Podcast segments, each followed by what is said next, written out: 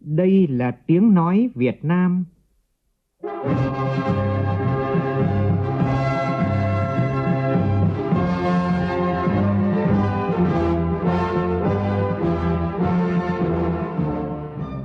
là tiếng nói Việt Nam, phát thanh từ Hà Nội, thủ đô nước Cộng hòa xã hội chủ nghĩa Việt Nam.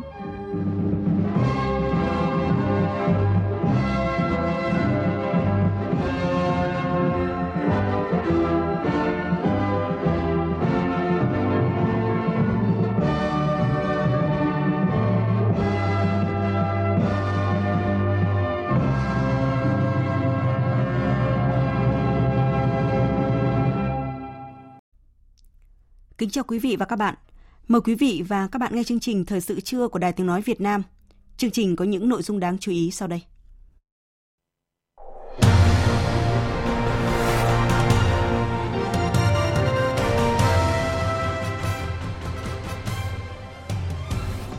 Làm lợi hơn 33.000 tỷ đồng từ chương trình 1 triệu sáng kiến. Thông tin từ Tổng Liên đoàn Lao động Việt Nam – Bộ Thông tin và Truyền thông yêu cầu TikTok gỡ bỏ 100% các nội dung vi phạm pháp luật Việt Nam và xóa các tài khoản trẻ em dưới 13 tuổi. Trong khi đó, Bộ Thông tin Truyền thông cũng cho biết chỉ trong tháng 9, hệ thống cảnh báo đã chặn được 441 website lừa đảo. Hội đồng Nhân dân tỉnh Sóc Trăng quyết định sử dụng 7 mỏ cát để cung cấp cho các dự án cao tốc Châu Đốc Cần Thơ Sóc Trăng với trữ lượng gần 17 triệu mét khối. Trong phần tin quốc tế, Syria tuyên bố sẽ dùng toàn lực để đáp trả cuộc tấn công khiến khoảng 100 người thiệt mạng tại Học viện Quân sự. Thuốc điều trị ung thư mới của Nga sản xuất đạt hiệu quả trên 90% ở một số giai đoạn nhất định.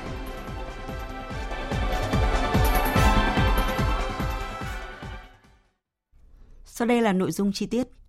Phó Thủ tướng Lê Minh Khái vừa chủ trì cuộc họp với các bộ liên quan về phương án bố trí nguồn vốn dự phòng ngân sách trung ương trong năm nay cho các dự án phòng chống sạt lở bờ sông, bờ biển, các địa phương vùng đồng bằng sông Cửu Long do ảnh hưởng của biến đổi khí hậu, nước biển dâng và tác động của môi trường.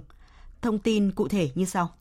Đối với khu vực ngoài đồng bằng sông Kiều Long, Phó Thủ tướng đề nghị các bộ ngành liên quan sớm ra soát, xác định hậu quả của sạt lở bờ sông, bờ biển, lở núi, ảnh hưởng tới giao thông, báo cáo Thủ tướng Chính phủ sử dụng các nguồn hợp pháp để xử lý, khắc phục hậu quả, hỗ trợ sản xuất kinh doanh và đảm bảo đời sống người dân. Hiện Bộ Kế hoạch và Đầu tư, Bộ Nông nghiệp và Phát triển Nông thôn đã thống nhất về danh mục dự án.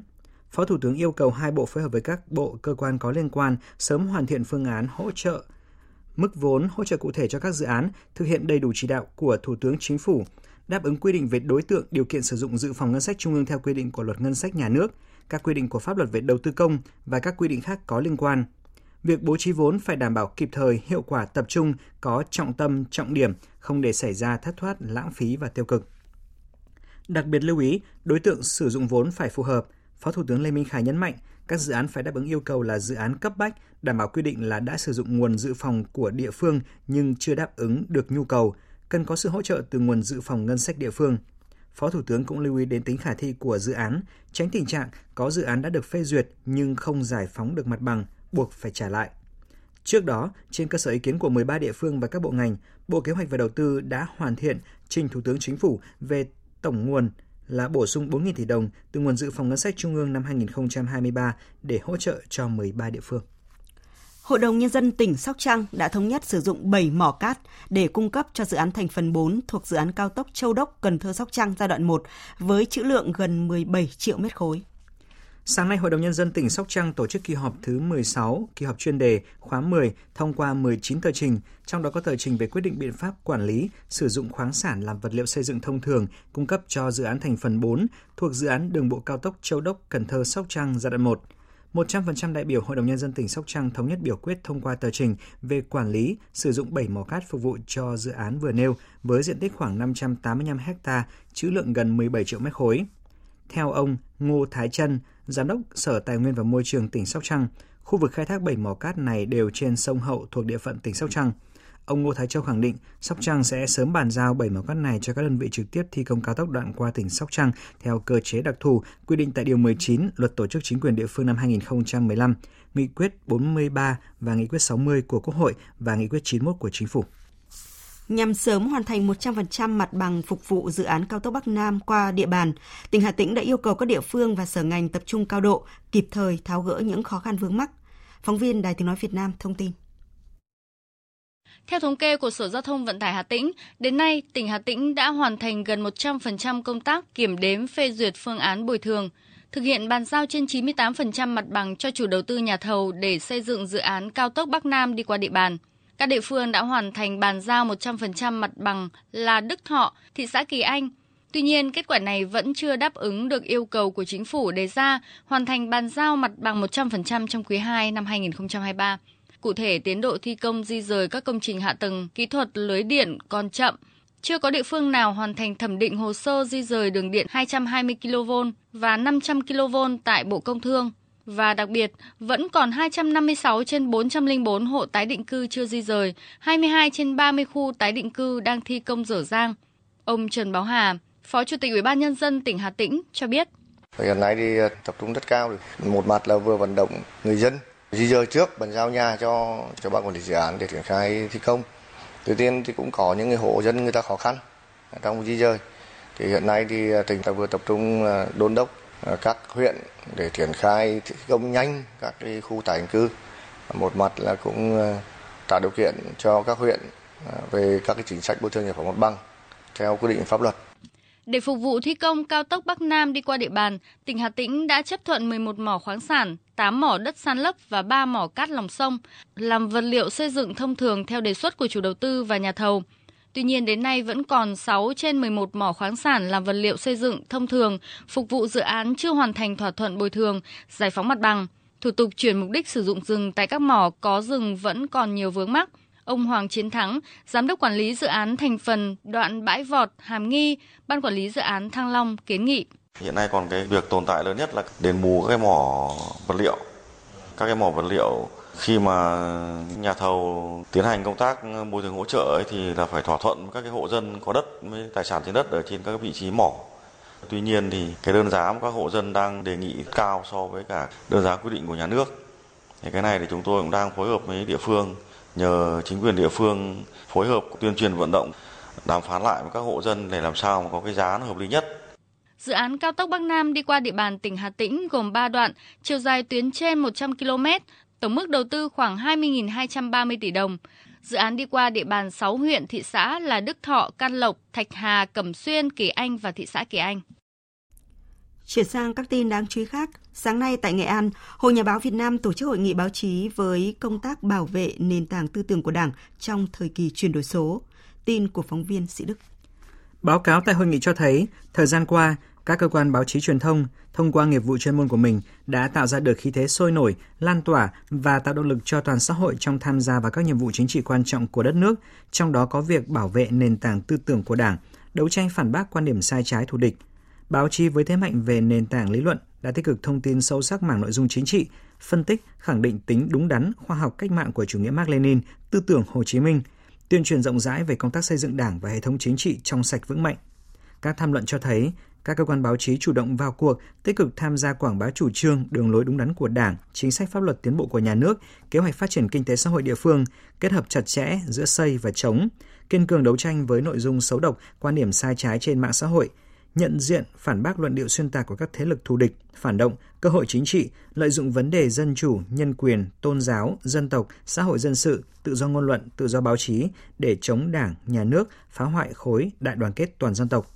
Hội nghị thêm một lần nữa khẳng định việc đấu tranh chống các quan điểm sai trái thù địch không thể không nói tới vai trò đặc biệt của báo chí cách mạng. Cuộc đấu tranh bảo vệ nền tảng tư tưởng hiện nay còn không ít khó khăn, báo chí không chỉ là lực lượng sung kích trên mặt trận tư tưởng văn hóa mà còn là nguồn cổ động tập thể, người tổ chức tập thể để bảo vệ nền tảng tư tưởng của Đảng. Sáng nay tại tỉnh Bến Tre diễn ra nhiều hoạt động Ngày hội đổi mới sáng tạo tỉnh Bến Tre năm 2023 với chủ đề Sáng tạo từ tâm, vươn tầm biển lớn nhằm thực hiện chương trình đồng khởi khởi nghiệp và phát triển doanh nghiệp giai đoạn 2021-2025, thúc đẩy các hoạt động khởi nghiệp đổi mới sáng tạo trên địa bàn tỉnh. Phóng viên Nhật Trường đưa tin.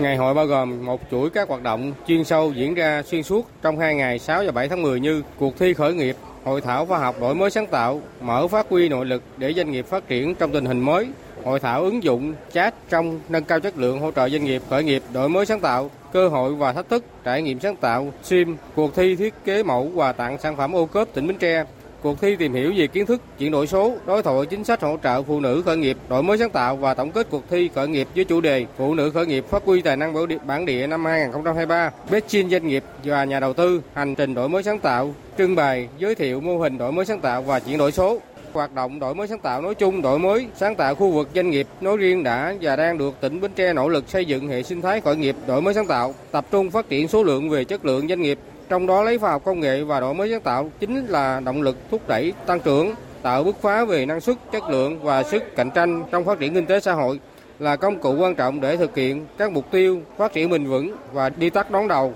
phấn đấu xây dựng Bến Tre trở thành tỉnh phát triển khá của khu vực đồng bằng sông Cửu Long vào năm 2025 và của cả nước vào năm 2030. Sở Thông tin Truyền thông Thành phố Hồ Chí Minh vừa phối hợp với Hiệp hội Phần mềm và Dịch vụ Công nghệ Thông tin Việt Nam tổ chức hội nghị và triển lãm Công nghệ nâng tầm cuộc sống. Tin của phóng viên Lệ Hằng. Thành phố Hồ Chí Minh vừa được xếp thứ hai trên 63 tỉnh thành về chỉ số chuyển đổi số quốc gia và thành phố Hồ Chí Minh được tổ chức công nghiệp điện toán châu Á, châu Đại Dương tặng giải thưởng Asocio 2023 cho hạng mục chính quyền số xuất sắc. Chuyển đổi số của thành phố đang tiếp tục đẩy mạnh các giải pháp công nghệ để giải quyết các vấn đề xã hội, cải thiện dịch vụ y tế, giáo dục, quản lý tài nguyên, phát triển kinh tế bền vững. Bà Võ Thị Trung Trinh, Phó Giám đốc Sở Thông tin và Truyền thông thành phố cho biết, thành phố sẽ đẩy mạnh hỗ trợ người dân, doanh nghiệp trong quá trình chuyển đổi số, thúc đẩy phát triển kinh tế số. Cái mục tiêu của thành phố Hồ Chí Minh khi mà triển khai cái chương trình chuyển đổi số thì chúng tôi hướng đến cái việc những cái tiện ích cho người dân và doanh nghiệp ở đây. Đó là cái việc vấn đề chúng tôi đang trong quá trình tiếp tục hoàn thiện cái hệ thống thông tin giải quyết thủ tục hành chính của thành phố để hướng đến cái việc người dân và doanh nghiệp khi thực hiện cái thủ tục dịch vụ công tại thành phố Hồ Chí Minh chỉ thực hiện cung cấp một lần cho các cơ quan quản lý nhà nước Dịp này, thành phố Hồ Chí Minh tổ chức triển lãm công nghệ với 45 đơn vị doanh nghiệp tham gia, trưng bày các giải pháp công nghệ và kết quả đạt được trong chuyển đổi số. Đoàn kiểm tra liên ngành của Bộ Thông tin và Truyền thông vừa công bố kết luận đợt kiểm tra toàn diện hoạt động của TikTok tại Việt Nam, trong đó đáng chú ý là nội dung yêu cầu TikTok xóa các tài khoản trẻ em dưới 13 tuổi. Căn cứ trên kết quả kiểm tra, Bộ kiến nghị có biện pháp xử lý buộc TikTok Singapore khắc phục ngay các sai phạm trong việc cung cấp dịch vụ mạng xã hội, dịch vụ quảng cáo xuyên biên giới vào Việt Nam. Cụ thể, TikTok phải gỡ bỏ 100% các nội dung vi phạm pháp luật Việt Nam và có giải pháp để ngăn chặn những nội dung vi phạm đã bị chặn gỡ được đăng tải lại. Bổ sung việc tuân thủ pháp luật Việt Nam và tiêu chuẩn cộng đồng, có thông báo định kỳ đến tất cả người dùng TikTok về việc phải tuân thủ quy định pháp luật Việt Nam nghiêm cấm đăng tải các nội dung chống phá đảng, nhà nước, vi phạm pháp luật Việt Nam và cảnh báo về các chế tài xử phạt, biện pháp xử lý nếu người dùng đăng tải, chia sẻ nội dung vi phạm pháp luật. Tùy theo mức độ vi phạm, tài khoản có thể bị tạm khóa hoặc là xóa vĩnh viễn, vân vân. Yêu cầu TikTok buộc phải triển khai các biện pháp bảo vệ trẻ em theo quy định về trách nhiệm bảo vệ trẻ em trên môi trường mạng, luật trẻ em. Đặc biệt, lưu ý triển khai việc xác thực thông tin tài khoản để phát hiện trường hợp trẻ em khai không đúng độ tuổi sử dụng TikTok, xóa các tài khoản trẻ em dưới 13 tuổi, TikTok cũng phải giới hạn thời gian truy cập, sử dụng TikTok với người dưới 18 tuổi, không cho phép trẻ em kiếm tiền qua TikTok. Nền tảng này cũng được yêu cầu phải bảo vệ thông tin cá nhân của trẻ em. Khi đăng lên cần có sự đồng ý của trẻ em và cha mẹ, người chăm sóc, người giám hộ trẻ em hoặc video cần phải che mặt làm mờ hình ảnh trẻ em trước khi đăng lên. TikTok phải cảnh báo về độ tuổi cho các video trên TikTok, kiểm soát chặt chẽ video có nội dung nhảm nhí, độc hại, không phù hợp với lứa tuổi. Ngoài ra, Bộ cũng yêu cầu nghiên cứu xây dựng ứng dụng dành riêng cho trẻ em, App for Kids tại Việt Nam. Trong khi đó, Cục An toàn Thông tin Bộ Thông tin và Truyền thông cũng cho biết riêng trong tháng 9, hệ thống cảnh báo ngăn chặn tên miền độc hại quốc gia đã ngăn chặn triệt đề 441 website vi phạm pháp luật lừa đảo trực tuyến. Cục An toàn Thông tin liên tục giám sát cảnh báo và tổ chức điều phối các doanh nghiệp ISP ngăn chặn các tên miền giả mạo, lừa đảo ngay khi phát hiện. Tuy nhiên, các hình thức lừa đảo trực tuyến luôn có sự thay đổi, đan xen mới và cũ, đồng thời luôn có những hình thái mới, tinh vi hơn. Người dùng không cung cấp thông tin cá nhân cho đối tượng không quen biết, không truy cập, đăng nhập vào các đường dẫn, liên kết website hoặc là mở tệp đính kèm trong thư điện tử đến từ người gửi không xác định. Người dùng cần chú ý các dấu hiệu nhận biết về những website giả mạo thông qua website và tên miền. Thông thường, tên các website giả sẽ gần giống với tên các website thật nhưng sẽ có thêm hoặc là thiếu một số ký tự. Tên miền giả thường sử dụng những đuôi lạ như là .cc, .xyz, .tk hay là .tv, vân vân. Vì vậy, người dùng không truy cập vào các đường link lạ.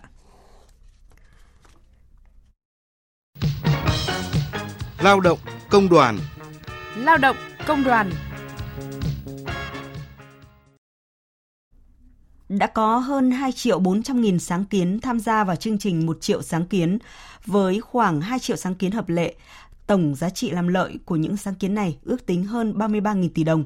Thông tin từ Tổng Liên đoàn Lao động Việt Nam – Nội dung của các sáng kiến rất đa dạng trên nhiều lĩnh vực, nhiệm vụ như là tạo ra sản phẩm mới, công nghệ mới, nâng cao năng suất lao động, tăng cường an toàn vệ sinh lao động, cải thiện đời sống và môi trường làm việc. Vào chiều ngày 8 tháng 10 tại Hà Nội, Tổng Liên đoàn Lao động Việt Nam sẽ tổ chức lễ tổng kết chương trình 1 triệu sáng kiến và dự kiến sẽ tôn vinh 80 tập thể cá nhân xuất sắc toàn quốc và tặng bằng khen cho 121 tập thể, 155 cá nhân có nhiều thành tích tham gia chương trình. Thưa quý vị và các bạn, nhà ở cho công nhân lao động, một trong những mục tiêu ưu tiên mà công đoàn các địa phương hướng đến, đặc biệt là tại các tỉnh, thành phố tập trung đông công nhân lao động. Thiếu nhà ở trong các khu công nghiệp, công nhân lao động sẽ tìm thuê và mua những căn hộ không đảm bảo điều kiện an toàn khi sinh sống. Do đó, Tổng Liên đoàn Lao động Việt Nam đề xuất là chính phủ cần đẩy nhanh các dự án nhà ở xã hội, nhà ở cho công nhân thuê mua. Tin của phóng viên Phương Thoa. Theo Tổng Liên đoàn Lao động Việt Nam, hiện số lượng nhà ở xã hội cho công nhân chưa đáp ứng được nhu cầu, bởi thực tế đến nay chỉ mới hoàn thành việc đầu tư xây dựng 126 dự án với quy mô xây dựng khoảng 62.000 căn hộ, đáp ứng khoảng 30% nhu cầu nhà ở của công nhân lao động. Các chuyên gia về lao động cho rằng thiếu nhà ở trong các khu công nghiệp, công nhân lao động sẽ tìm thuê và mua những căn hộ không đảm bảo điều kiện, thường lụp sụp, không đảm bảo chất lượng, không đảm bảo an ninh an toàn, phòng cháy chữa cháy. Do đó chính phủ cần đẩy nhanh triển khai các dự án nhà ở xã hội, nhà ở cho công nhân thuê, mua. Trong đó thúc đẩy việc thực hiện mục tiêu đầu tư xây dựng ít nhất 1 triệu căn hộ nhà ở xã hội cho đối tượng thu nhập thấp công nhân khu công nghiệp giai đoạn 2021-2030 theo quyết định của Thủ tướng Chính phủ. Phó giáo sư tiến sĩ Bùi Thị An, nguyên đại biểu Quốc hội khóa 13 cho rằng trước hết phải nói là khẳng định cái mục tiêu đề án này thể đúng là cái định hướng, tức là chúng ta thị trường nhưng mà định hướng xã hội chủ nghĩa, tức là rất quan tâm đến vấn đề an sinh xã hội, trong đó vấn đề ở của người lao động. Tuy nhiên để để thực hiện được cái mục tiêu mà thì phải vạch rõ nguồn lực ở đâu. Nguồn lực nó bao gồm vốn hay là đất? Vốn, bây giờ tôi đề nghị phải có làm rõ chuyện là nếu để xây dựng thì cần bao nhiêu vốn? Ai sẽ là người cung cấp vốn?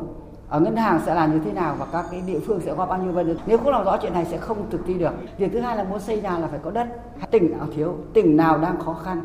Phải, tôi nghĩ là phải lên sơ đồ khối cái này để cho thủ tướng nhìn thấy ngay thì mới có cái kế hoạch chỉ đạo cụ thể. Sát sao từng tháng, từng quý phải có những kế hoạch rất cụ thể và rất chi tiết, có lộ trình hẳn hoi. Ngoài cái chuyện là số lượng như thế thì chất lượng nó ra sao? Một số ý kiến cho rằng trong khi nhà nước đang từng bước triển khai các dự án xây dựng quỹ nhà ở cho công nhân mua và thuê, cần có các chính sách ưu đãi về thuế, tín dụng nhằm hỗ trợ các cá nhân doanh nghiệp xây nhà cho công nhân thuê. Đồng thời chính quyền địa phương cũng cần phối hợp kiểm tra, đảm bảo an toàn an ninh phòng chống cháy nổ. Ông Nguyễn Mạnh Hà, Phó Chủ tịch Thường trực Hiệp hội Bất động sản Việt Nam cho rằng người lao động không chỉ cần một nơi ở mà cần một nơi ở đảm bảo an toàn. Có nhu cầu thì phải có cung, và cái việc các cái hộ gia đình cá nhân rồi à, doanh nghiệp người ta đầu tư xây dựng nhà ở để cho thuê, chính vì vậy mình phải huy động, khuyến khích các cái hộ gia đình cá nhân hiện nay có đất, có nhà, có tiền để người ta đầu tư để cho thuê.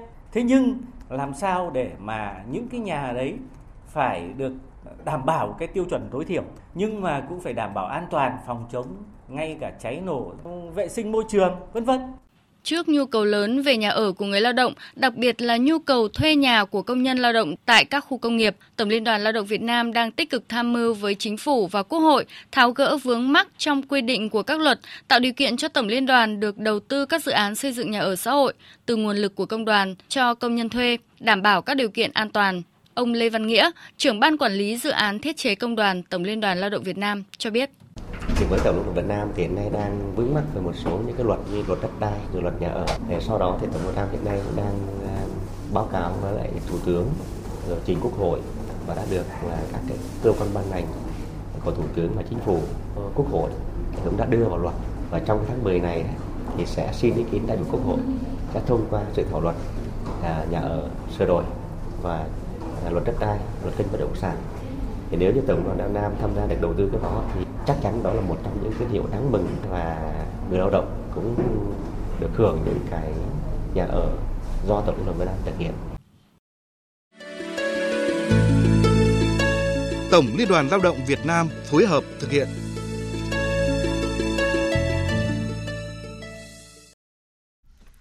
Mời quý vị và các bạn tiếp tục nghe chương trình Thời sự trưa của Đài Tiếng Nói Việt Nam.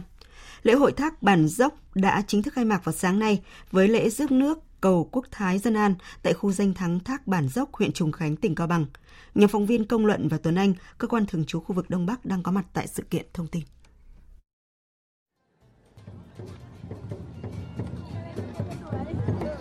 Từ sáng sớm, hàng trăm người dân xã Đàm Thủy, huyện Trùng Khánh và các đại biểu, du khách thập phương đã cùng chứng kiến nghi lễ lấy nước từ dòng sông quê Sơn dưới chân thác bản dốc. Sau đó, nước được chai tráng trong vùng cùng các tăng ni Phật tử rước về chùa Phật Tích Trúc Lâm bản dốc. Lễ rước nước cầu mưa thuận gió hòa, cầu cho quốc thái dân an, bản làng bình yên, phát triển cũng đã mở đầu cho lễ hội thác bản dốc năm nay. Sáng nay, cùng với lễ rước nước cầu quốc thái dân an, tại khu danh thắng thác bản dốc còn diễn ra nhiều hoạt động sôi nổi khác như triển lãm tranh, ảnh non nước Cao Bằng, trưng bày, giới thiệu các sản vật, đặc sản ô cốp địa phương. Ngoài ra, trong những ngày lễ hội, du khách sẽ được tham quan, trải nghiệm nhiều hoạt động khác như màn biểu diễn nghệ thuật âm thanh ánh sáng trong đêm khai mạc, màn trình diễn hát then với 1.000 nghệ nhân tham gia ngay dưới chân thác, trải nghiệm vườn hạt rẻ, cùng các trò chơi dân gian như kéo co, đẩy gậy, đua thuyền trên sông quê Sơn, dòng sông được coi là mạch nguồn sự sống của vùng đất Trùng Khánh, Cao Bằng. Lễ hội Thác Bản Dốc năm 2023 cũng là hoạt động quan trọng trong quảng bá, giới thiệu vẻ đẹp non nước Cao Bằng đến với du khách sau khi bảo vệ thành công danh hiệu công viên địa chất toàn cầu. Ông Sầm Việt An, Giám đốc Sở Văn hóa Thể thao và Du lịch Cao Bằng cho biết thêm. Ở trên cơ sở sự phát triển của du lịch của tỉnh Cao Bằng trong những năm qua, đồng thời là định hướng du lịch dịch vụ là một trong những khâu đột phá chiến lược của tỉnh. Tỉnh Cao Bằng năm nay quyết định là nâng cấp lễ hội lên lễ hội cấp tỉnh. Và năm nay thì bên cạnh một số cái chương trình và liên quan đến à, hoạt động lễ hội bản dốc à, như trước đây thì cũng đã bổ sung và có một số hoạt động mới. Thì có tổ chức cái chương trình nghệ thuật là quy mô lớn bao gồm cả các tiết mục văn nghệ, biểu diễn thực cảnh và biểu diễn ánh sáng ờ, trên ờ, khu vực thác bản dốc và tỉnh tổ chức cái chương trình hát then đàn tính ờ, quy mô 1.000 người mặc trang phục truyền thống dân tộc Tài Nùng biểu diễn các tiết mục hát then đàn tính đặc sắc ngay tại khu vực thác bản dốc để xác lập kỷ lục Việt Nam. Theo thông tin từ ban tổ chức, du khách đến với bản dốc dịp lễ hội năm nay sẽ được miễn phí vé tham quan. Đại diện công ty trách nhiệm hữu hạn Thành Bưởi xin lùi thời gian kiểm tra để giải quyết và khắc phục hậu quả vụ tai nạn giao thông nghiêm trọng xảy ra ở tỉnh Đồng Nai. Tuy nhiên, Sở Giao thông Vận tải Thành phố Hồ Chí Minh đã không chấp nhận với đề xuất này. Sở Giao thông Vận tải Thành phố Hồ Chí Minh đã tổ chức thành lập đoàn kiểm tra việc chấp hành các quy định kinh doanh và điều kiện kinh doanh vận tải bằng xe ô tô của công ty trách nhiệm hữu hạn Thành Bưởi. Trưởng đoàn là ông Đỗ Ngọc Hải, trưởng phòng quản lý vận tải đường bộ. Phó trưởng đoàn là ông Đàm Phan Phát, Phó Tránh Thanh tra Sở Giao thông Vận tải và ông Nguyễn Quốc Vinh, Phó trưởng phòng quản lý vận tải đường bộ cùng 9 thành viên khác. Phát biểu tại buổi công bố, ông Đỗ Ngọc Hải, trưởng phòng quản lý vận tải đường bộ cho biết sẽ tiến hành kiểm tra việc chấp hành các quy định kinh doanh và điều kiện kinh doanh vận tải bằng xe ô tô đối với công ty trách nhiệm hữu hạn Thành Bưởi từ ngày 1 tháng 1 năm 2023 đến nay. Dự kiến ngày 9 tháng 10, đoàn sẽ đến trụ sở công ty trách nhiệm hữu hạn Thành Bưởi tại quận 5 thành phố Hồ Chí Minh để tiến hành kiểm tra. Thành phố Hồ Chí Minh đã ghi nhận 5 trường hợp mắc đậu mùa khỉ và đáng chú ý là các ca bệnh không có dịch tễ tiếp xúc, không đi nước ngoài, khiến người dân lo lắng về khả năng mầm bệnh đang tiềm ẩn trong cộng đồng. Tuy nhiên thì nhiều chuyên gia y tế đánh giá là bệnh đậu mùa khỉ không dễ lây lan và khó bùng phát thành dịch. Phản ánh của phóng viên Kim Dung. Bệnh viện Gia Liễu thành phố Hồ Chí Minh là nơi đầu tiên các bệnh nhân đến thăm khám và được phát hiện đầu mùa khỉ. Bệnh viện đã xây dựng một quy trình tầm soát, xử lý đặc biệt cho những trường hợp có triệu chứng lâm sàng. Tiến sĩ bác sĩ Nguyễn Vũ Thượng, Phó viện trưởng Viện Pasteur Thành phố Hồ Chí Minh cho rằng, trong hầu hết các trường hợp, triệu chứng của bệnh đậu mùa khỉ tự mất đi trong vòng vài tuần. Tuy nhiên, ở một số người, khi nhiễm bệnh có thể dẫn tới các biến chứng hoặc thậm chí tử vong. Theo ghi nhận của Tổ chức Y tế Thế giới WHO, tỷ lệ tử vong cho đến nay là 1 đến 10%. Tỷ lệ tử vong sẽ thay đổi tùy theo tình trạng miễn dịch của bệnh nhân. Tiến sĩ Nguyễn Vũ Thượng nói.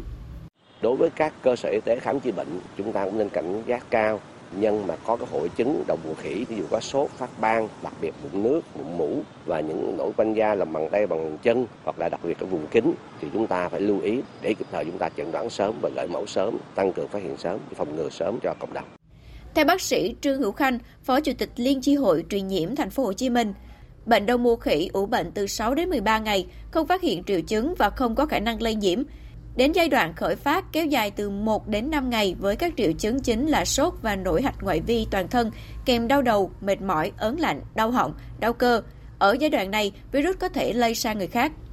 Theo bác sĩ Khanh, đường lây chính của đậu mùa khỉ là khi có tiếp xúc cọ sát, điển hình là quan hệ tình dục, nên việc lây lan và phòng bệnh cũng tương tự như với HIVS. Bệnh này ít có biến chứng, tự khỏi trong vòng 21 ngày và không trở nặng nên không thể lây lan rộng rãi như một số bệnh lý khác về hô hấp. Cho nên người dân cần hiểu rõ và không nên hoang mang, lo lắng thái quá. Bác sĩ Trương Hữu Khanh nhấn mạnh. Trong lúc quan hệ, lúc ờ, đặc biệt là cái nhóm mà bệnh tính nam là phải tìm hiểu qua đối tượng nó có họ có khả năng bị cái bệnh đậu mùa khỉ hay không. cái bệnh này nó biểu hiện là nổi hạch sốt rồi nổi những cái bóng nước ở da mà đặc biệt là những cái người mà mắc bệnh đó thì biết mình là có khả năng lây cho người khác trong vòng 21 ngày thì mình phải đi khám bệnh để cách ly thì lúc đó thì ông đồng mới an toàn được. Tại Việt Nam, đậu mùa khỉ là bệnh truyền nhiễm nhóm B. Ngay từ khi phát hiện ca đầu tiên xâm nhập từ nước ngoài vào năm 2022, Sở Y tế thành phố Hồ Chí Minh đã chỉ đạo Trung tâm Kiểm soát bệnh tật thành phố và các bệnh viện, phòng khám triển khai các hoạt động giám sát, truyền thông phòng chống sự lây lan của bệnh. Chương trình Thời sự trưa sẽ được tiếp tục với một số thông tin thời tiết đáng chú ý.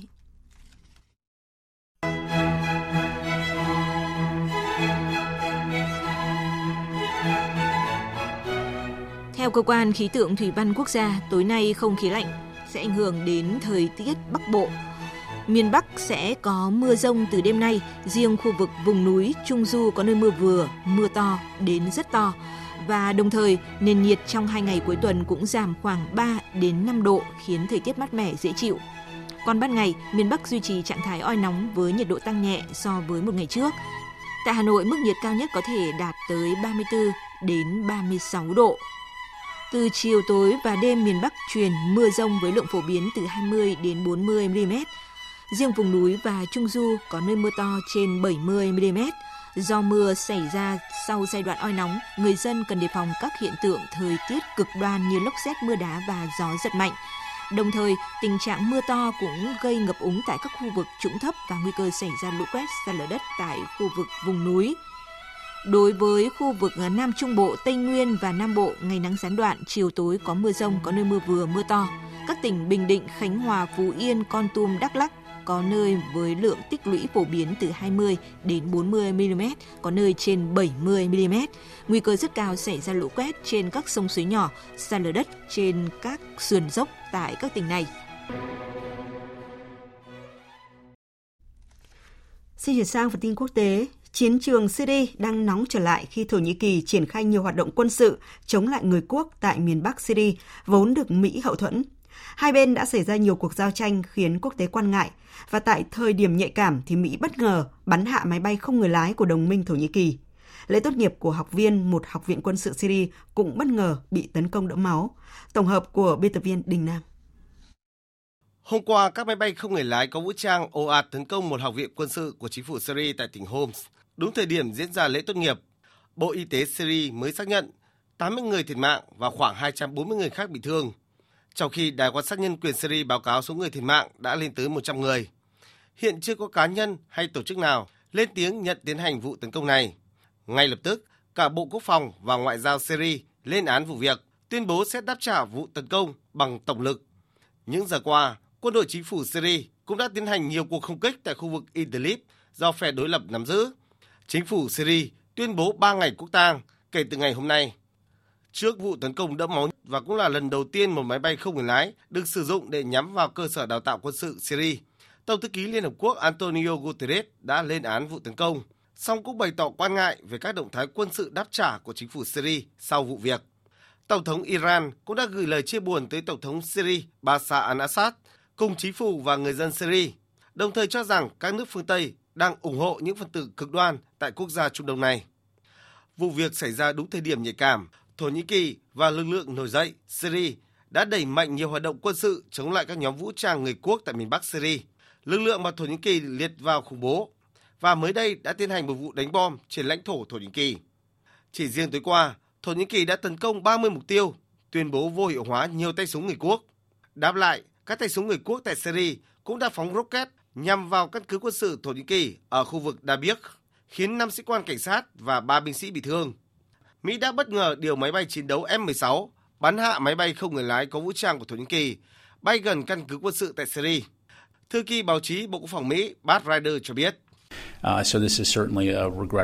Đây chắc chắn là một sự việc đáng tiếc. Các chỉ huy Mỹ đánh giá rằng máy bay không người lái của Thổ Nhĩ Kỳ chỉ cách lực lượng Mỹ chưa đầy nửa km là một mối đe dọa tiềm tàng. Chiếc máy bay chiến đấu F-16 của Mỹ sau đó đã bắn hạ như một hành động để tự vệ. Dẫu vậy, chúng tôi không thấy dấu hiệu nào chứng tỏ Thổ Nhĩ Kỳ cố tình nhắm vào lực lượng Mỹ.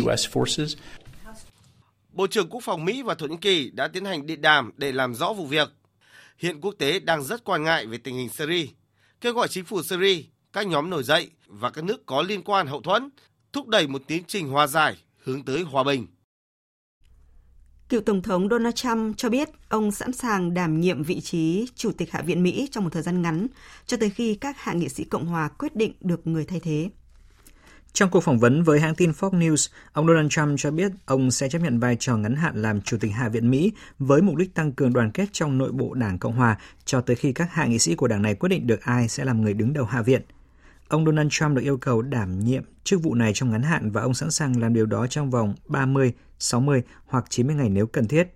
Chủ tịch Hạ viện Kevin McCarthy hôm thứ Ba vừa qua đã bị phế truất và vẫn chưa có ai được bầu vào vị trí này.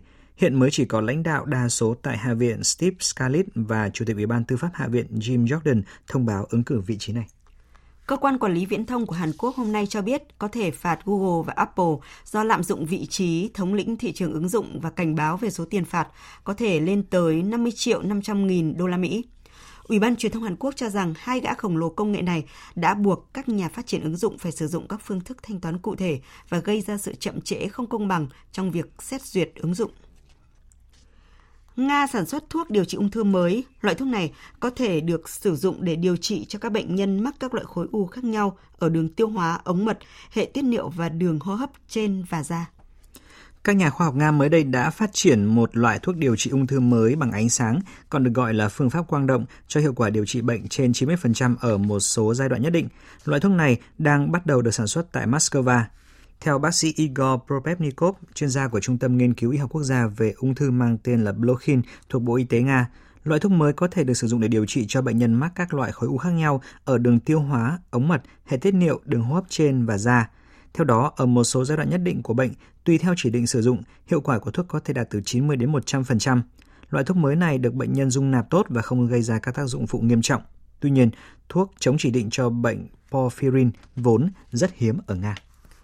Sau khi đổ bộ vào đảo Đài Loan Trung Quốc mang theo gió giật mạnh kỷ lục trong 126 năm qua thì bão Koinu đã khiến một người trên hòn đảo này thiệt mạng cùng hơn 300 người khác bị thương. Cơn bão vẫn chưa tan và được dự báo có thể đi qua hoặc là đổ bộ vào bờ biển phía đông tỉnh Quảng Đông. Phóng viên Bích Thuận thường trú tại Trung Quốc đưa tin. Theo thống kê của Trung tâm ứng phó thiên tai Đài Loan, tính đến 17 giờ cùng ngày, cơn bão đã khiến một người thiệt mạng, 304 người bị thương. Bão cũng gây mất điện cho gần 330.000 hộ gia đình, 46 chuyến bay quốc tế và 183 chuyến bay nội địa đã bị hủy, trong khi 136 chuyến vận tải biển phải đình chỉ, 58 chuyến tàu bị dừng hoàn toàn và 52 chuyến khác phải dừng cục bộ do bão. Sáng nay, Đài khí tượng Trung ương Trung Quốc tiếp tục phát đi cảnh báo bão màu vàng đối với bão Koinu. Theo cơ quan này, sau khi tiến vào Biển Đông, mặc dù quy mô đã thu hẹp nhưng cường độ của bão vẫn chưa giảm rõ rệt so với hôm qua. Dự báo, cơn bão này sẽ tiếp tục di chuyển theo hướng Tây với tốc độ khoảng 10 km mỗi giờ và tiến gần đến bờ biển phía đông tỉnh Quảng Đông. Trong 3 ngày tới, một số khu vực ở Quảng Đông và Phúc Kiến sẽ có mưa to đến rất to. Lượng mưa tích lũy ở vùng ven biển phía đông tỉnh Quảng Đông có thể lên tới trên 300 mm. Do tác động kép của bão và không khí lạnh, gió mạnh sẽ kéo dài hơn và có thể lên tới cấp 14. Chuyên gia khí tượng Trung Quốc đã cảnh báo người dân và du khách vùng ven biển tại đây sơ tán đến nơi an toàn, đề phòng thiên tai thứ cấp do mưa lớn gây ra. Trước dự báo bão Koinu có thể đi qua thậm chí đổ bộ một lần nữa vào bờ biển phía đông tỉnh Quảng Đông trong ngày 7 tháng 10. Chính quyền tỉnh này đã ra thông báo yêu cầu các địa phương ban ngành trong tỉnh nhanh chóng chuyển sang trạng thái sẵn sàng chiến đấu trước những tác động nghiêm trọng và tình huống bất lợi nhất có thể do cơn bão này gây ra. Thưa quý vị và các bạn, âm nhạc dân gian Mexico và anime Nhật Bản, một sự kết hợp tưởng chừng như không thể nhưng mà lại đang trở thành một trào lưu ăn khách tại Mexico. Và đây cũng là minh chứng rõ ràng nhất cho thấy âm nhạc vượt qua mọi biên giới và gắn kết các nền văn hóa.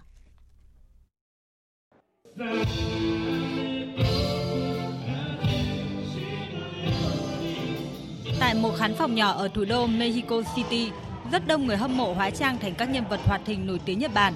như Naruto hay cậu bé rồng Goku và nhún nhảy theo những bài hát đang được ban nhạc trình diễn trên sân khấu. Tôi đã xem họ trên TikTok và nghĩ thật tuyệt khi họ hát những bài hát anime mà tất cả chúng ta đều biết theo phong cách của họ, theo phong cách âm nhạc truyền thống Mexico. Họ đang tạo ra một xu hướng. Tôi thích các bài hát của họ và sự độc đáo trong lời bài hát cũng như cách họ truyền thể chúng. Sinigamit del Norte, một ban nhạc dân gian gồm 5 thành viên người Mexico với chiếc mũ truyền thống sombrero quen thuộc trên đầu, đang đi khắp đất nước để giới thiệu một thể loại âm nhạc mới có tên Nortaku. Norteno là tên một thể loại âm nhạc truyền thống ở miền Bắc Mexico và Otaku có nghĩa là người hâm mộ văn hóa đại chúng Nhật Bản. Giọng ca chính Eduardo Guzman chia sẻ. Sự kết hợp đặc biệt này bắt nguồn từ niềm đam mê đối với các nền văn hóa. Tôi nghĩ điều đó thật tuyệt vời đối với người Mexico vì âm nhạc norteño là một thứ gì đó rất Mexico và đang ngày càng phổ biến trên toàn thế giới.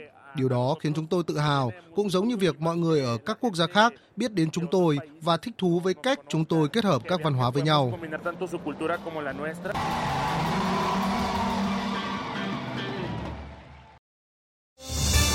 Thời sự VOV, nhanh, tin cậy, hấp dẫn.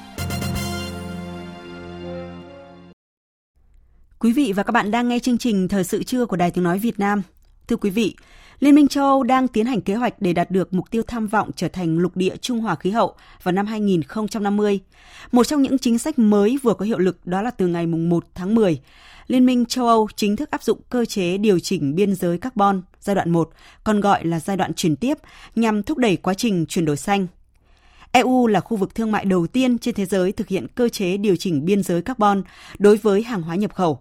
Đây thực sự là vấn đề mới đối với hàng hóa xuất khẩu vào EU. Vậy cơ chế điều chỉnh biên giới carbon là gì và tác động như thế nào đến hàng hóa xuất khẩu của các nước vào thị trường EU? Sau đây, biên tập viên Đài Tiếng Nói Việt Nam thông tin cụ thể như sau.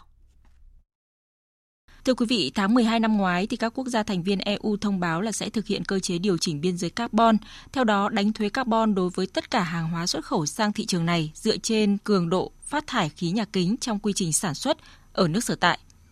EU cho biết cơ chế này được thiết kế để tuân thủ các quy tắc của Tổ chức Thương mại Thế giới WTO nhằm ngăn chặn chủ nghĩa bảo hộ. Nghị sĩ châu Âu Mohamed Chahim cho rằng đây thực sự là một sự thay đổi cuộc chơi.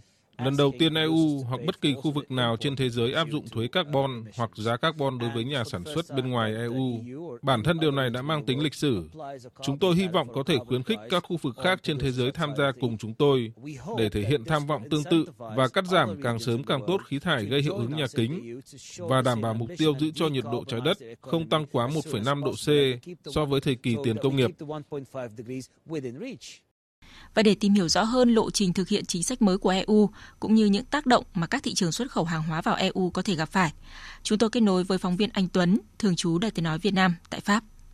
À, thưa anh Anh Tuấn, à, từ ngày 1 tháng 10 vừa qua thì Liên minh châu Âu đã áp dụng cơ chế điều chỉnh biên giới carbon. À, vậy thì cái lộ trình thực hiện và những ngành hàng à, bị tác động đầu tiên sẽ như thế nào? Xin chào biên tập viên Thanh Huyền, xin chào quý vị thính giả. Thuế carbon châu Âu được biết đến với cái tên chính thức là cơ chế điều chỉnh biên giới carbon. Nguyên tắc hoạt động của loại thuế này rất đơn giản. Cho đến nay, để giảm lượng khí thải carbon, Liên minh châu Âu chủ yếu hành động nhằm giảm lượng khí thải nhà kính tạo ra trên lãnh thổ của mình. Thế nhưng Liên minh châu Âu cũng có nhiều doanh nghiệp ở nước ngoài và phụ thuộc vào nền kinh tế toàn cầu hóa. Và để có thể giải quyết lượng khí thải mà họ tạo ra ở nước ngoài, cũng như xử lý những vấn đề khí thải của những doanh nghiệp muốn tham gia vào thị trường châu Âu, họ đã tạo ra thuế carbon châu Âu. Cụ thể, kể từ ngày 1 tháng 10 năm 2023, các công ty muốn nhập khẩu hàng hóa sản xuất ở nước ngoài và Liên minh châu Âu sẽ phải khai báo lượng khí thải CO2 liên quan đến hoạt động sản xuất của họ. Tuy nhiên, trong thời gian đầu, cụ thể là từ nay đến cuối năm 2025, các công ty này sẽ chỉ phải khai báo lượng khí thải carbon mà chưa phải đóng bất kỳ khoản chi phí nào. Giai đoạn này được Liên minh châu Âu dùng để thu thập dữ liệu và đánh giá các chi phí liên quan đến khí thải. Và kể từ năm 2026, họ sẽ phải chịu một khoản thuế cho mỗi tấn khí carbon mà họ khai báo. Chẳng hạn như một công ty Pháp muốn nhập khẩu thép từ Trung Quốc hay Mỹ, họ sẽ phải trả một mức giá nhất định để bù đắp lượng carbon thải ra trong quá trình sản xuất loại nguyên liệu thô này. Thuế carbon châu Âu ban đầu sẽ chỉ liên quan đến một số nguyên liệu thô nhất định, những nguyên liệu thải ra nhiều CO2 nhất như thép, nhôm, ammoniac, xi măng, điện hoặc thậm chí là hydro và phân bón. Tuy nhiên, cơ chế này sẽ dần dần được áp dụng cho những mặt hàng khác, đặc biệt là những sản phẩm cần những vật liệu trên để sản xuất. Một số hàng hóa như ốc vít, bu lông hiện cũng đang được xem xét. Vâng, có thể thấy là khu vực đi đầu trong việc áp dụng cơ chế điều chỉnh biên giới carbon nên là chính sách của châu Âu à, cũng khiến cho nhiều thị trường lo ngại. À, thưa anh Anh Tuấn, chính sách mới của EU sẽ ảnh hưởng như thế nào đến thương mại giữa EU với các nước, đặc biệt là những thị trường xuất khẩu hàng hóa chủ chốt sang EU? Vâng, như tôi đã nói trước đó, loại thuế carbon châu Âu sẽ nhắm đến những nguyên liệu thải ra nhiều khí CO2 nhất. Ý tưởng của loại thuế này là khuyến khích người châu Âu mua thép, xi măng, sắt, nhôm, phân bón, điện và hydro sản xuất tại châu Âu. Nhưng ngay từ khi được công bố, nhiều công ty châu Âu đã lo ngại rằng việc đánh thuế carbon sẽ gây tổn hại cho sự cạnh tranh của họ trên thị trường do tạo ra sự mất cân bằng giữa giá của sản phẩm trong và ngoài châu Âu. Bởi châu Âu vẫn đang phải nhập khẩu phần lớn các loại nguyên liệu thô kể trên, sản lượng của khối 27 hiện vẫn đang không đủ. Việc phải chịu thêm một phần thuế carbon nhập khẩu sẽ làm tăng giá cả của nguyên liệu đầu vào, qua đó đẩy cao giá thành sản phẩm đầu ra. Từ đó làm mất sức cạnh tranh của các doanh nghiệp châu Âu. Chưa kể đến việc áp dụng loại thuế này sẽ làm tăng chi phí cho quá trình chuyển đổi xanh ở châu Âu, vốn đang cần thêm khoảng 620 tỷ euro cho mỗi năm từ nay cho đến 2030, theo báo cáo của Ủy ban châu Âu công bố hồi tháng 7 vừa qua. Tương tự như vậy, các công ty muốn nhập khẩu vào châu Âu sẽ phải đối mặt với việc giảm lãi dòng. Khi đó, thay vì cố gắng nhập khẩu vào một thị trường thấp lợi nhuận, họ sẽ hướng tới các thị trường khác có cơ chế cởi mở hơn, ít khắt khe hơn. Thậm chí, nhiều công ty sẽ sẵn sàng giảm giá bán ở các thị trường khác nhằm kích cầu lợi nhuận còn hơn phải duy trì ở thị trường khắt khe như châu Âu. Ngoài ra, như chúng ta đã biết, phần lớn các thị trường nước ngoài không có hệ thống đền bù carbon. Các công ty nước ngoài cũng không phải trả loại thuế này hoặc nếu có sẽ ở quy mô nhỏ hơn nhiều. Việc bắt buộc các công ty ngoài châu Âu phải đóng một khoản chi phí không nhỏ sẽ làm tăng nguy cơ bị các thị trường nhập khẩu lớn của khối 27 như Mỹ hay Trung Quốc đưa ra các biện pháp trả đũa như đánh thuế đầu vào hay hạn chế danh ngạch nhập khẩu. Và chúng ta cũng không loại trừ khả năng việc ban hành thuế carbon sẽ dấy lên các cuộc chiến thương mại khác. Vâng, à, việc à, EU áp dụng cơ chế điều chỉnh carbon thì sẽ tạo ra các sức ép buộc các doanh nghiệp muốn xuất khẩu vào khối này thì phải chuyển đổi xanh. Vậy à, theo chính sách mới của EU, theo anh thì nhìn chung các doanh nghiệp sẽ phải thay đổi như thế nào để có thể thích ứng với cơ chế mới này? Vâng, xu thế công nghiệp xanh là điều mà các quốc gia tiên tiến đang hướng tới. Việc ngay lập tức có thể đi theo các tiêu chuẩn là điều tương đối khó với các quốc gia đang phát triển, bởi điều này yêu cầu một khoản đầu tư khổng lồ để có thể đáp ứng được các yêu cầu nhập khẩu khắt khe của Liên minh châu Âu. Thế nên các doanh nghiệp nhiều khả năng sẽ phải yêu cầu sự giúp đỡ từ các thể chế chính phủ. Và có một điều cần lưu ý trong cơ chế điều chỉnh biên giới carbon, đó là nếu thuế carbon đã tồn tại ở quốc gia nơi các sản phẩm được sản xuất và chi phí đóng thuế carbon tương đồng với châu Âu, thì các doanh nghiệp muốn nhập khẩu vào Liên minh châu Âu sẽ không phải đóng loại thuế này nữa. Còn trong trường hợp thuế carbon thấp hơn ở châu Âu, như ở Trung Quốc và một số bang của Mỹ hiện nay, thì các doanh nghiệp này sẽ chỉ phải trả phần chênh lệch. Điều này cho thấy thay vì phải nộp một khoản chi phí không nhỏ cho Liên minh châu Âu, thì các doanh nghiệp hoàn toàn có thể kiến nghị lên chính phủ sở tại để thành lập một loại thuế tương tự. Khi đó tiền sẽ quay về ngân sách nhà nước và có thể được chính phủ hỗ trợ lại các doanh nghiệp dưới dạng các gói tài chính giúp đỡ chuyển đổi xanh. Vâng, xin cảm ơn phóng viên Anh Tuấn với những thông tin vừa rồi. Mời quý vị và các bạn tiếp tục nghe chương trình Thời sự trưa với trang tin đầu tư tài chính và thể thao. Trang tin đầu tư tài chính. Các biên tập viên Thành Trung và Xuân Lan kính chào quý vị và các bạn. Thưa quý vị và các bạn, sáng nay giá vàng miếng SJC được niêm yết ở mức mua vào là 68 triệu 300 nghìn đồng một lượng và bán ra là 69 triệu đồng một lượng, tăng 100 nghìn đồng một lượng so với hôm qua. Giá vàng dòng thăng long của công ty Bảo Tín Minh Châu đang được giao dịch ở mức mua vào là 56 triệu 160 nghìn đồng một lượng và bán ra là 57 triệu 060 nghìn đồng một lượng. Tỷ giá đô la Mỹ trung tâm hôm nay được Ngân hàng Nhà nước công bố ở mức 24.074 đồng một đô la, giảm 10 đồng so với hôm qua. Chính phủ vừa chỉ đạo Ngân hàng Nhà nước hướng dẫn các tổ chức tín dụng ra soát đơn giản hóa quy trình thủ tục cho vay để tăng tiếp cận tín dụng cho doanh nghiệp và thúc đẩy giải ngân các gói tín dụng 40.000 tỷ đồng hỗ trợ lãi suất, 120.000 tỷ đồng cho vay nhà ở xã hội, 15.000 tỷ đồng cho lĩnh vực lâm sản, thủy sản, hướng tín dụng vào các lĩnh vực sản xuất kinh doanh, lĩnh vực ưu tiên và các động lực tăng trưởng, tiếp tục phấn đấu giảm mặt bằng lãi suất cho vay. Tính đến ngày 29 tháng 9, tín dụng toàn nền kinh tế tăng 6,92%. Như vậy, nếu tăng trưởng tín dụng đạt 4,6% trong quý tư như kỳ vọng, thì dư nợ tín dụng toàn nền kinh tế cả năm mới chỉ đạt 11,52%. Các ngân hàng kỳ vọng huy động vốn toàn hệ thống sẽ tăng bình quân 3,2% trong quý tư và 8,7% trong cả năm 2023. Theo số liệu của VN Direct, trong quý 3 vừa qua có 88 đợt phát hành trái phiếu doanh nghiệp trong nước thành công, với tổng giá trị phát hành đạt khoảng 100.163 tỷ đồng, cao gấp gần 2,6 lần so với quý 2 và tăng 50% so với cùng kỳ năm ngoái. Về diễn biến thị trường chứng khoán, chỉ số VN Index phục hồi trong trạng thái yếu khi dòng tiền chỉ tham gia khá nhỏ giọt và nhóm blue chip không mấy hỗ trợ bởi trạng thái phân hóa. Chính sự kém bền vững đã khiến thị trường nhanh chóng đảo chiều, giảm ngay khi bước vào phiên giao dịch khớp lệnh. Các nhóm cổ phiếu giao dịch tích cực như là chứng khoán năng lượng hay là bất động sản. Mặc dù vậy thì nhóm cổ phiếu trụ cột chính là ngân hàng lại phân hóa mạnh với nhiều mã giảm điểm. Càng về cuối phiên, thị trường càng giao dịch kém tích cực. Kết thúc phiên giao dịch, VN Index giảm 3,52 điểm, còn 1.110,37 điểm. HN Index giảm 1,41 điểm xuống 226,60 điểm. Đầu tư tài chính biến cơ hội thành hiện thực. Đầu tư tài chính biến cơ hội thành hiện thực. Thưa quý vị và các bạn, cũng như nhiều địa phương khác trên cả nước, công tác giải ngân vốn đầu tư công năm 2023 của tỉnh Quảng Trị đang gặp rất nhiều khó khăn. Trong cuộc họp của Ủy ban Nhân dân tỉnh Quảng Trị vào hôm qua, lãnh đạo địa phương này khẳng định không giải ngân được vốn đầu tư công có phần trách nhiệm của người đứng đầu các cấp và tỉnh sẽ có biện pháp xử lý. Phản ánh của nhóm phóng viên Đình Thiệu, Biên Cương, thường trú tại miền Trung. 9 tháng năm 2023, tổng sản phẩm trên địa bàn tỉnh Quảng Trị ước tính tăng 6,29% so với cùng kỳ năm trước, cao hơn mức tăng cùng kỳ năm 2022 và đứng thứ 29 trên 63 tỉnh thành của cả nước. Tuy nhiên, tình hình kinh tế xã hội của tỉnh còn nhiều hạn chế, một số chỉ tiêu chủ yếu đạt thấp. Hai nhiệm vụ quan trọng có sức tác động và ảnh hưởng lớn đến tăng trưởng đó là giải ngân vốn đầu tư công và thu ngân sách nhà nước trên địa bàn. Đến ngày 30 tháng 9, tổng thu ngân sách trên địa bàn tỉnh Quảng Trị khoảng 2.640 tỷ đồng, bằng 73,2% cùng kỳ năm ngoái. Các khoản thu về đất đạt rất thấp so với kế hoạch đề ra. Theo bà Lê Thị Thân, Giám đốc Sở Tài chính tỉnh Quảng Trị, nguồn thu ngân sách khó đạt được chỉ tiêu đề ra. Tính đến ngày 15 tháng 9 năm 2023, tổng giá trị giải ngân vốn đầu tư công kế hoạch năm 2023 của tỉnh mới đạt 33,7%, thấp hơn rất nhiều so với mức bình quân chung của cả nước là 51,38%. Cái phần thực hiện cái nhiệm vụ thu năm nay của chúng ta hết sức là khó khăn. Việc à, thực hiện cái chỉ tiêu thu tiền sử dụng đất, các cái khoản à, thu này thì năm nay là nhận định thì sẽ không đạt theo kế hoạch.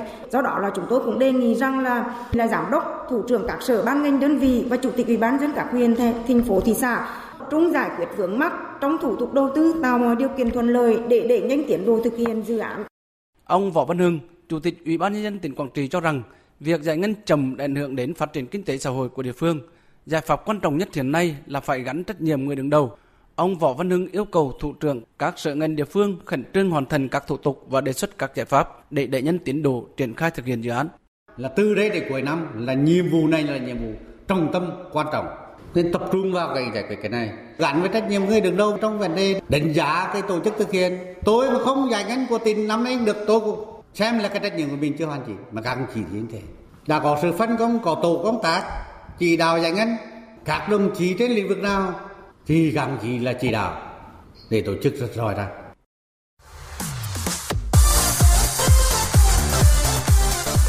Nhật ký ASEAN 19 Nhật ký ASEAN 19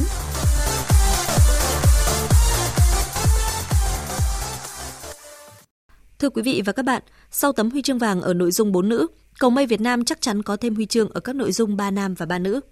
Sáng nay, đội 3 nam Việt Nam thắng Singapore 2-0, qua đó lọt vào bán kết gặp Thái Lan lúc 13 giờ chiều nay.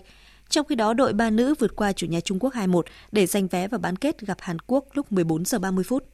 Nếu thua, các tuyển thủ Việt Nam chắc chắn nhận huy chương đồng do nội dung này không có trận tranh hạng 3. Ở môn bắn cung, các cung thủ Đỗ Thị Ánh Nguyệt, Nguyễn Thị Thanh Nhi và Hoàng Phương Thảo vừa để hụt tấm huy chương đồng nội dung cung một giây đồng đội nữ rất đáng tiếc khi để thua 2-6 trước Ấn Độ trong trận tranh hạng 3. Đây cũng là nội dung thi đấu cuối cùng của bắn cung Việt Nam tại ASEAN 19. Như vậy, đội kết thúc đại hội mà không đoạt huy chương nào. Trước đó ở ngày thi đấu hôm qua, đoàn thể thao Việt Nam giành được hai huy chương đồng đều thuộc về các môn võ. Ở môn Jiu-Jitsu, võ sĩ Phùng Thị Huệ đánh bại đối thủ rất mạnh của Thái Lan là Nutcha Sugan với tỷ số 2-1 để mang về tấm huy chương đồng hạng 48 kg nữ. Đáng chú ý, đây không phải là hạng cân sở trường của Phùng Thị Huệ. Cô chia sẻ. Em thường giữ cân để đánh hạng cân 45 thì à, cái thời gian ngắn à, từ giải vô địch à, quốc gia trong nước thi đấu tại Bình Dương đến giải ASEAN này gần nhau quá thì không có thời gian để ăn hồi phục lên 48. Em thì thường ít cân hơn họ thì mình cứ cố gắng thi đấu hết mình thôi. Sau khi Phùng Thị Huệ mang về tấm huy chương đồng Jiu-Jitsu, thì Đinh Thị Hương cũng giành thêm một huy chương đồng hạng 68 kg nữ ở môn karate khi thắng đối thủ Seiso Jefania của Indonesia 1-0. Đây là tấm huy chương đầu tiên của karate Việt Nam ở Á vận hội lần này. Đinh Thị Hương cho biết. Cảm xúc của em bây giờ là rất là vui à, và may mắn nhưng mà em cảm thấy hơi bị nối tiếc một chút là không xuân sẻ cho lắm. À, nhưng mà tấm huy chương đồng này thì cũng à, là động lực để cho ngày mai ngày kia để cho các bạn thi đấu nhiệt tình hơn để thay đổi màu huy chương này. Với việc chưa bình phục chấn thương, gặp trở ngại khi ra đòn, Đinh Thị Hương đã cho thấy nỗ lực vượt bậc của mình để mang thành tích về cho đoàn thể thao Việt Nam. ASEAN 19 sẽ là cột mốc đáng nhớ trong sự nghiệp của võ sĩ 23 tuổi này. Vào tối qua, trước chủ nhà Trung Quốc quá mạnh, đội tuyển bóng chuyển nữ Việt Nam thất bại nhanh chóng 0-3 ở lượt đấu cuối cùng vòng bảng. Kết quả này khiến tuyển nữ Việt Nam chỉ đứng thứ hai ở bảng E. Huấn luyện viên Nguyễn Tuấn Kiệt đánh giá. Trung Quốc ở một cái đẳng cấp khác. Thế cho nên rằng là ngày hôm nay thì về cơ bản rằng là mục tiêu là cố gắng làm sao để giữ được cái trạng thái. Chỉ có cái một số vấn đề tức là các vận động viên ờ, khi mà ờ, gọi là số vận động viên dự bị vào sân là vẫn chưa chưa dám hết thể hiện hết khả năng của mình. Tức ngay từ bước đầu nó rụt rè dám chơi từ việc phát bóng thành ra dẫn đến nhiều lỗi bắt bóng hỏng. Đấy là cái mà cái điều ban luyện không ờ, không bằng lòng trong khi đó ở lượt đấu cuối cùng của bảng F tuyển Nhật Bản có chiến thắng 3-0 trước Thái Lan với tỷ số khá xít sao là 25-23, 25-19 và 25-23 sau 80 phút thi đấu. Với kết quả này, tuyển Nhật Bản đứng đầu bảng F để gặp Việt Nam tại bán kết, trong khi cặp bán kết còn lại sẽ là cuộc so tài giữa tuyển Thái Lan nhì bảng F gặp chủ nhà Trung Quốc, đồng thời là đương kim vô địch ASEAN. Thực ra thì ờ, cả Thái Lan và Nhật Bản họ đều vừa tham gia cái giải ờ, vô địch châu Á và cũng gần như là với một cái đội hình ờ, giống nhau. Chỉ có cái Nhật Bản là lần này thay có hai vị trí. Nhưng mà cái quan trọng là vị trí đấy là vị trí quan trọng nhất đấy là truyền hai.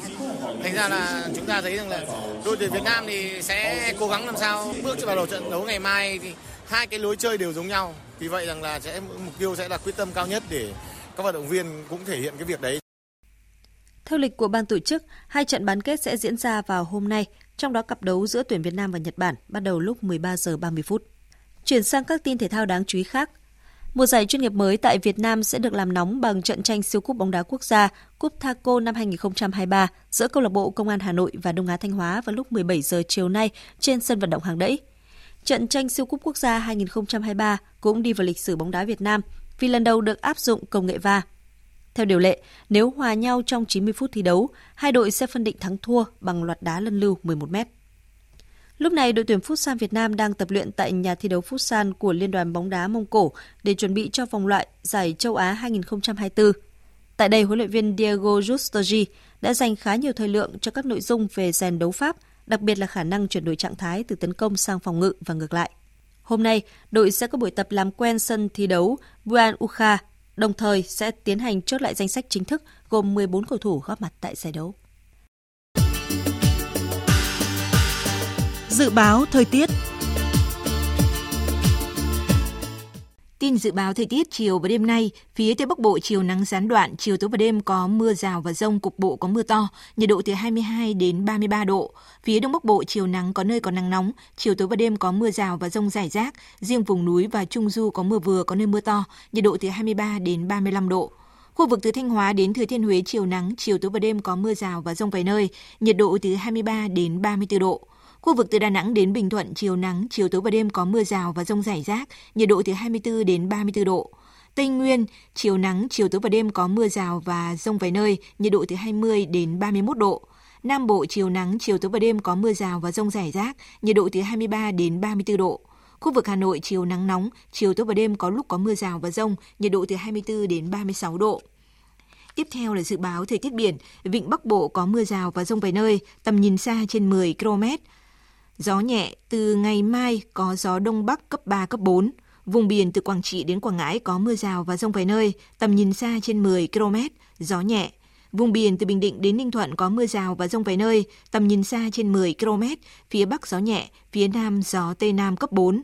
Vùng biển từ Bình Thuận đến Cà Mau, từ Cà Mau đến Kiên Giang và Vịnh Thái Lan có mưa rào và rông vài nơi, tầm nhìn xa trên 10 km, giảm xuống từ 4 đến 10 km trong mưa, gió Tây Nam cấp 3, cấp 4. Khu vực Bắc Biển Đông có mưa rào và rông rải rác ở phía đông, riêng vùng biển phía đông bắc có mưa bão, tầm nhìn xa trên 10 km, giảm xuống từ 4 đến 10 km trong mưa, riêng vùng biển phía đông bắc giảm xuống từ 2 đến 4 km trong mưa bão, gió Tây đến Tây Nam cấp 4, cấp 5, riêng vùng biển phía đông bắc gió mạnh cấp 7 đến cấp 9, vùng gần tâm bão mạnh cấp 10 đến cấp 12, giật cấp 15, biển động dữ dội khu vực giữa và Nam Biển Đông, khu vực quần đảo Hoàng Sa thuộc thành phố Đà Nẵng, khu vực quần đảo Trường Sa thuộc tỉnh Khánh Hòa có mưa rào và rông vài nơi, tầm nhìn xa trên 10 km, gió Tây đến Tây Nam cấp 4, cấp 5. Vừa rồi là thông tin thời tiết.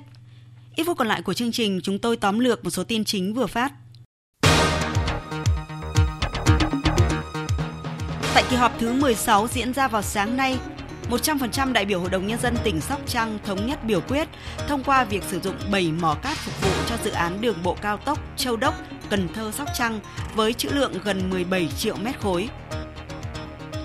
Đã có 2 triệu 400 nghìn sáng kiến tham gia chương trình 1 triệu sáng kiến của Tổng Liên đoàn Lao động Việt Nam. Các sáng kiến đã làm lợi khoảng 33.000 tỷ đồng. Dự kiến vào ngày 8 tháng 10, Tổng Liên đoàn Lao động Việt Nam sẽ tổ chức lễ tổng kết chương trình 1 triệu sáng kiến, tôn vinh 80 tập thể cá nhân xuất sắc trên toàn quốc.